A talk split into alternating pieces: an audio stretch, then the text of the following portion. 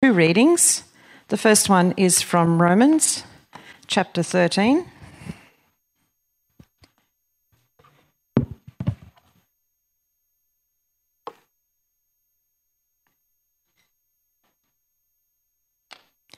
And we're going to read verses 1 to 7.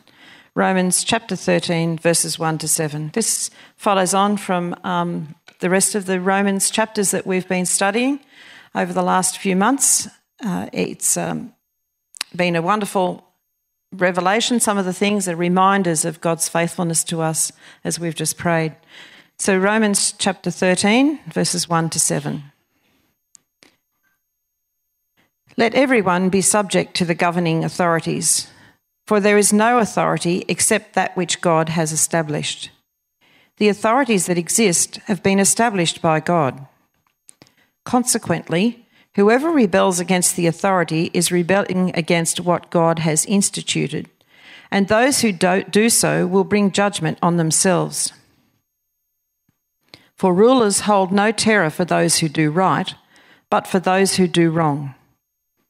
Do you want to be free from fear of the one in authority? Then do what is right, and you will be commended. For the one in authority is God's servant for your good. But if you do wrong, be afraid. For rulers do not bear the sword for no reason. They are God's servants, agents of wrath to bring punishment on the wrongdoer. Therefore, it is necessary to submit to the authorities, not only because of possible punishment, but also as a matter of conscience. This is also why you pay taxes, for the authorities are God's servants who give their full time to governing. Give to everyone what you owe them. If you owe taxes, pay taxes. If revenue, then revenue. If respect, then respect. If honour, then honour. And the second reading comes from 1 Timothy 2, verses 1 to 7. 1 Timothy 2, verses 1 to 7.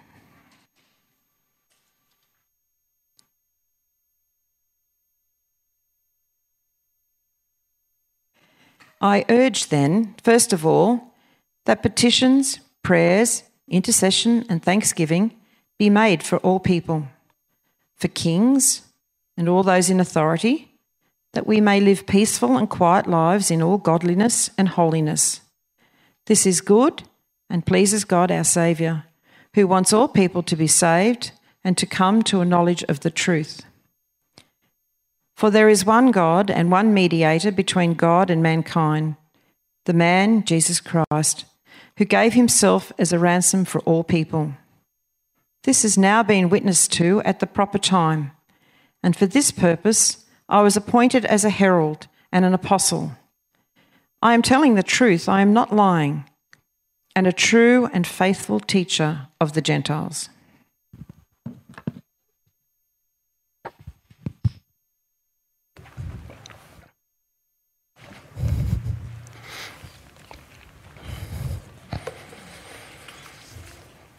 Well, it's great to be with you this morning, uh, circumstances notwithstanding. I want to say hi to Darren, who I know is watching to us at home. Um, and as Tim said, Darren did most of the hard work in preparing what I'm going to say to you this morning. So basically, anything you like about what I've got to say, all credit goes to Darren. And anything that you don't understand or you have a bit of a problem with, that's probably the bits that I've put into my own words. Um, but one of the things that I'm sure Darren and I would both agree on is we've got great material to work with. We're very blessed not just to uh, hear whatever the person up the front has to say, but we've got God's own words to read and to hear each time we gather. And the job of the preacher is just to stay out of the way and let God speak. So I pray that will be the case this morning. And of course, we should never be surprised when we open up the Bible and find that it's relevant to what's going on in our daily lives. Uh, and uh, today's passage is no exception. Of course, our attitudes toward governments and authority shape our lives every day. And so, of course, we would want to know what God has to say about that. But today's passage feels especially relevant in this year of unique circumstances. 2020, full of fires and floods, protests, a pandemic, restrictions and regulations, surely our attitude towards our government and our authorities has never been more relevant. At least I don't think, at least in my lifetime, it's ever shaped the way that we live and the way that we live as Christians as much as it has this year. You know, we've worked really hard this year as a church to submit ourselves to all of the restrictions and the regulations that our authorities have imposed. Why is that? Have you thought about that over the year? I certainly have. Why have we been doing that? Well, Romans 13 has been foundational to that. And so let's pray and ask God to help us listen to his word this morning. Our Heavenly Father, we thank you for your word to us recorded in the Bible. We ask for your help to hear, listen, and obey today. Amen. So, just to quickly recap, the book of Romans, the first 11 chapters proclaimed God's faithfulness, his mercy, and his love in Christ. Anyone can find forgiveness and even adoption into the family of God by trusting Jesus and his death in our place. And this is the way that God works. It's the way that God has always worked throughout history, showing mercy to those who, uh, ask, who ask for it and trust Him. From chapter 12 onwards, we've been reflecting on how we, res- how we should respond rightly to this amazing mercy that God has shown us. Uh, come back with me just to the first couple of verses of chapter 12. Uh, it'll be great if you've got a Bible open this morning. These are really the, the topic sentences of the, the rest of the book of Romans. Chapter 12, verse 1 Therefore, I urge you, brothers and sisters, in view of God's mercy, to offer your bodies as a living sacrifice, holy and pleasing to God. This is your true and proper worship. And verse 2 Do not conform to the pattern of this world but be transformed by the renewing of your mind. Then you will be able to test and approve what God's will is God's, uh, God's, His good, pleasing, and perfect will. As we live in this world, as we receive God's mercy, we're not to conform to the patterns of our world, but be transformed in our minds and renewed by the Word of God. Christians are to be countercultural. And today, God wants to renew our thinking about uh, this whole area of how we relate to governments and authorities over us. So, uh, to get on to our passage for today, have a look in chapter 13, verse 1. Chapter 13, verse 1. You'll see, firstly, what God's view of government is. Three times in these verses, uh, we're told that all authorities, all governments are established by God. That is, democratically elected parliaments, totalitarian regimes, communists, monarchies, CEOs, councils, police, law courts, you name it. If it's an authority, God has set it in place. Now, talk about countercultural. Surely this is a view of authority that only a renewed, transformed mind would have. But it's totally consistent with uh, many other parts of the Bible, what they teach us about God and His rule. God is the King of kings, He's the Lord of lords. Uh, to put it into modern parlance, God is the president of presidents. He's the prime prime minister. God raises up and brings down rulers according to his plans. God's intentions for raising up one government over another at any given time in history are not always clear. Sometimes governments protect and support their people. Sometimes they protect and support God's people as we try to live under Him. In the Bible, think of, uh, think of Egypt when Joseph was the ruler. Uh, think of King Cyrus when he sent God's people back to their home country after they'd been forcibly removed generations earlier. But sometimes, for God's own purposes and uh, perhaps strangely to us, God actually allows his people to suffer persecution. And there are examples of that in the Bible as well. But whatever government there is, we can be confident that God is still in control and working out his good purposes. Remember back in Romans chapter 8, Romans chapter 8, we know that in all things God works for the good of those who love him.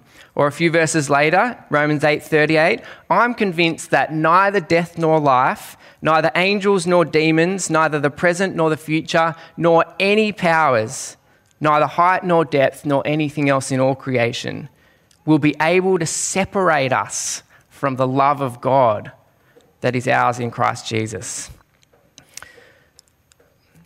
But these verses do tell us one big purpose that God has in raising up authorities. It's there in verse 4 of our passage. It says, For the one in authority is God's servant for your good. But if you do wrong, be afraid, for rulers do not bear the sword for no reason. They are God's servants, agents of wrath to bring punishment on the wrongdoer. God has established the governments of our world to reward those who do good and punish those who do evil. Or, in other words, to bring justice. Uh, back just last week, in the, at the end of chapter 12, you might remember Paul said, Do not take revenge, my friends, but leave room for God's wrath. It's chapter 12, verse 19. For it is written, It is mine to avenge, I will repay, says the Lord. Well, now, just a few verses on, we discover that one of the ways God will take vengeance, even before the day of judgment when Jesus returns, is through his appointed rulers. Whether they acknowledge God or not, they are, in fact, God's servants, bringing a measure of justice to our world. And in Australia, we have a lot to be thankful for in terms of our justice systems and our governments. We have well resourced police, we have an independent judiciary. Corruption is often called out and punished, and we should thank God for those privileges in our nation because we know that it's not common around the world. We really don't need to take justice into our own hands. Not only do we have a sure hope that on the final judgment day, all things will be set right. We actually have a reasonable expectation that here and now in our lifetime, justice will happen as well. But governments are not all powerful. We know that. Many times in history, people have made the mistake of thinking that because God says that He's instituted these rulers, then these rulers must be the way that God is going to bring his kingdom into the world. God is bringing his kingdom into the world, but he won't do it through earthly rulers. He's doing it through Jesus, the King of Kings, dying for sin and sending the Spirit to transform hearts and minds one at a time to bring us to new life. So, do expect our governments to bring a measure of justice in our world, but they're not all powerful and they're not always righteous. Psalm 146 says, Do not put your trust in princes, in human beings you cannot save. Blessed are those whose hope is in the Lord their God.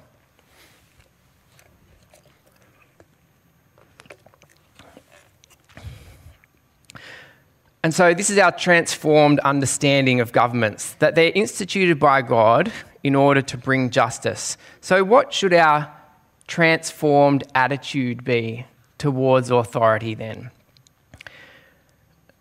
Chapter 13, verse 1 let everyone be subject to the governing authorities. Now, an earlier translation of the Bible actually put it a little more actively, it put a little more onus on us, the subjects. Uh, this is the old NIV translation. It said, everyone must submit himself to the governing authorities. Submission is to be the Christian attitude. Now, I want to just take us on a little side step, a little sidetrack to talk about submission, because the word submission has a lot of bad press, uh, but it's actually a very Christian concept, and it is actually very good.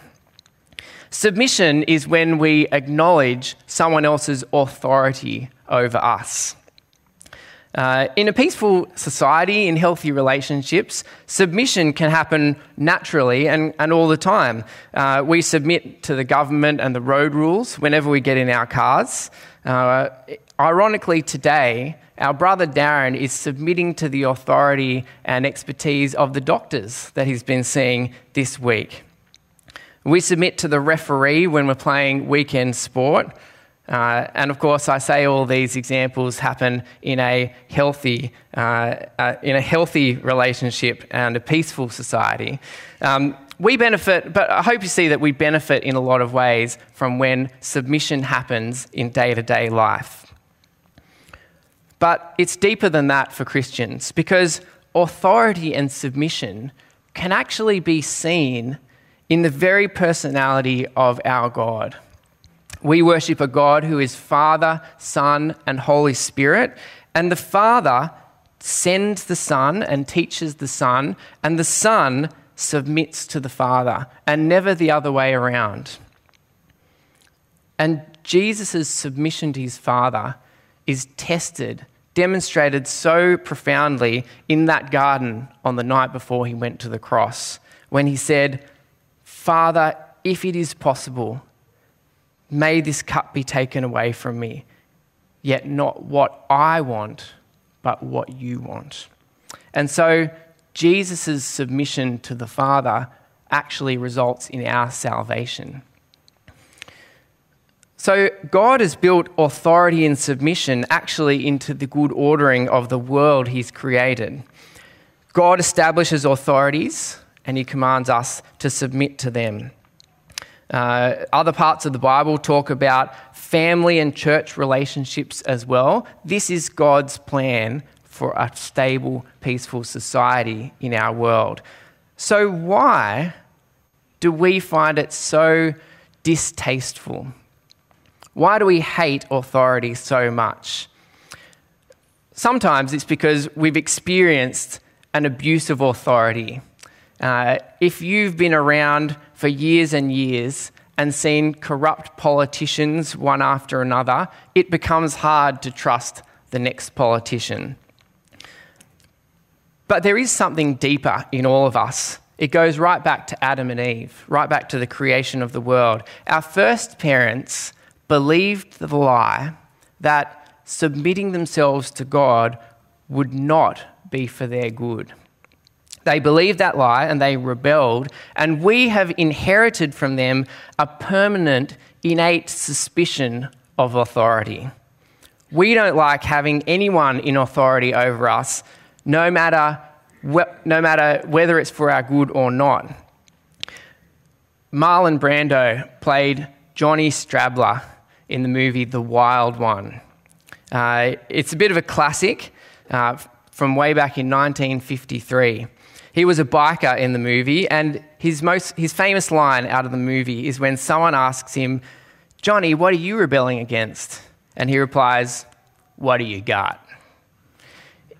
You see, it's not about the issue, he's just rebelling. Now, it's important to remember, of course, the flip side of submission in the Christian life responsibility and accountability. God has high standards for those that He places in authority. Uh, and God will hold our authorities and our leaders to account. So if you're someone who's in a position of authority, do look to God for what He expects from you in your position. But for all of us in our passage today, God is calling us to submit to governing authorities over us.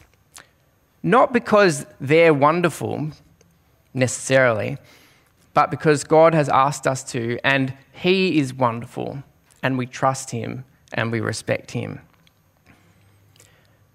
But where do we draw the line? You haven't met, I haven't met your boss. I was about to say you haven't met my boss, but actually you have. Uh, he's sitting over there. Submit to authorities? Are you kidding? How could this possibly apply to unjust governments, governments who oppress their people? How could this possibly apply to governments who are anti God, who oppress God's people? What about parts of the world where Christians are being persecuted? Dietrich Bonhoeffer was a German theologian during the Second World War. He's famous now for the stand that he took against Adolf Hitler. He preached openly, criticizing Hitler, and it seems that he was actually part of a group who were plotting to assassinate the German leader. He was imprisoned and he was killed by the Nazis in the week before Berlin fell. And history remembers Bonhoeffer as a courageous and principled man. Was his behaviour consistent with Romans 13? What does God want us to do with these corrupt, oppressive governments? Well, I've got three things to say. First, our examples, any example that we could give of a corrupt authority, would not have surprised the writer of our passage today. Paul wrote to Christians in Rome, who, and they lived under one of the most cruel and corrupt empires of all time. The Caesars styled themselves as gods in human form, and they were not famous for their tolerance of Christianity. Paul knew that Jesus had been crucified by the Roman authorities and yet still wrote what we're reading today. Why? Because God's sovereign authority over our world is not limited to those who willingly obey him. That is, just because a ruler disobeys God does not mean that God is not using that ruler for his plans. So that's the first thing to say. The second is there are examples in the Bible that fill out our understanding of submission to authorities and particularly corrupt authorities. Take Daniel, for example, in the Old Testament. He disobeyed the king's edict and continued to pray to God three times a day. In Acts chapter 5, Peter and John are arrested by the Jewish authorities and they're commanded not to speak about Jesus anymore. They say, We must obey God rather than men and they keep on preaching. I think the way that we can make sense of these examples in Romans 13 is to understand that there is a difference between submission and obedience. They're not exactly the same thing, even though most of the time we would say that we obey one that we submit to. But in the case of a government that commands its citizens to do evil, I suggest that sometimes we may submissively disobey. Submissively disobey. And I think that's what we saw in the examples that I just gave. How, could, how, how do you do that? How do you disobey but making sure you're still submitting? Three steps. I've got three steps for you. Firstly, we remain respectful as we disobey. Daniel continued to speak very respectfully to the king whom he disobeyed. Two, we disobey only the things that directly stop us obeying God. We don't open the floodgates, write the ruler off, and start disobeying everything the authorities say. And I think that this point would include submitting to the consequences of our actions. That's what Daniel did. He got sent to the lion's den for his disobedience. And the apostles, they disobeyed the authorities and they were flogged for it. Three, we continue to obey God even as we disobey authorities. And I think this rules out violence towards others because how can we justify disobeying authorities but at the same time disobey God? And so, with regards to Dietrich Bonhoeffer, I think submissive disobedience could include speaking out against Hitler's evil agenda, even if that meant prison and ultimately being executed. I'm not sure how plotting the assassination of Hitler uh, fits in with being submissive. Uh, because of what I said at the end, uh, it may be that that violence is ruled out for Christians. So feel free to tell me what you think of Dietrich Bonhoeffer afterwards, but let's get back to thinking about ourselves here today. We're talking about where to draw the line with respect to governments and authorities that are clearly not perfect.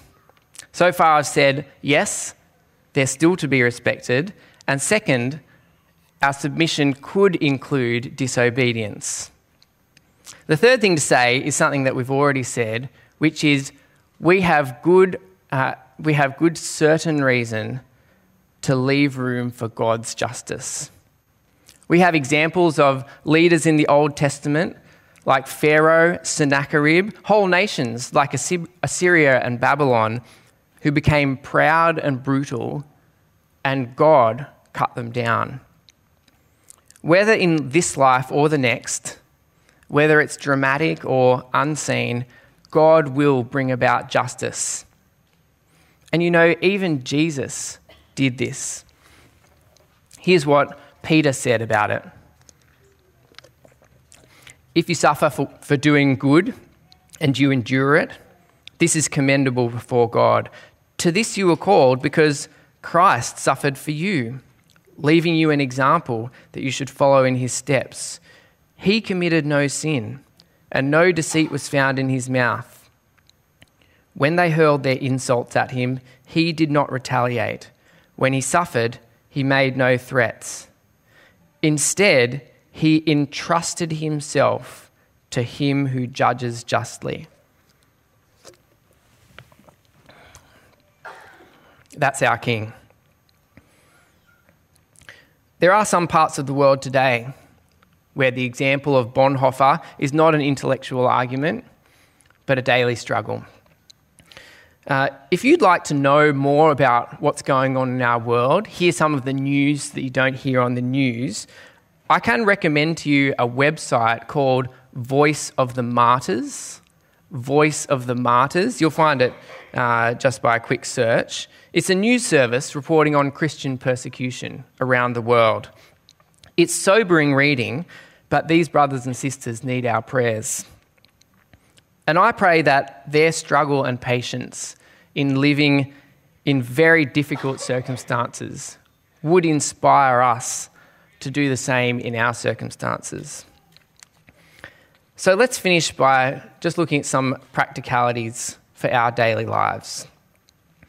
Uh, we see them listed off in the verses that we've read. The first is show respect. Show respect. This is a way that this is something that's going to be countercultural here in Australia. I think cutting down the tall poppies is a bit of a national sport in Australia, but Christians ought to be different in the way that we speak, in the way, in the things that we say, in what we do on social media. We are the beloved children of God, and we're not surprised, and we needn't be unsettled by corruption because we are secure no matter who is in government. We, will, we have lots to be thankful for, and some leaders may not deserve our respect. But that's actually not the issue. God deserves our respect, and He's asking us to respect those in, his, in leadership over us. And of course, in our democracy, we have the privilege of speaking out and even criticising the government. And often they do want our input, and so we should take advantage of that. Recently, a lot of us from the Lakes were involved in peti- petitioning the state government to relax the COVID rules, and they listened. And look at how many of us are able to be here today. And I'm so grateful for that. But even in our lobbying of government, Christians must be respectful and it will be distinctive. It'll be a distinctive, something that makes us stand out in the way we go about it. Second, do what is right.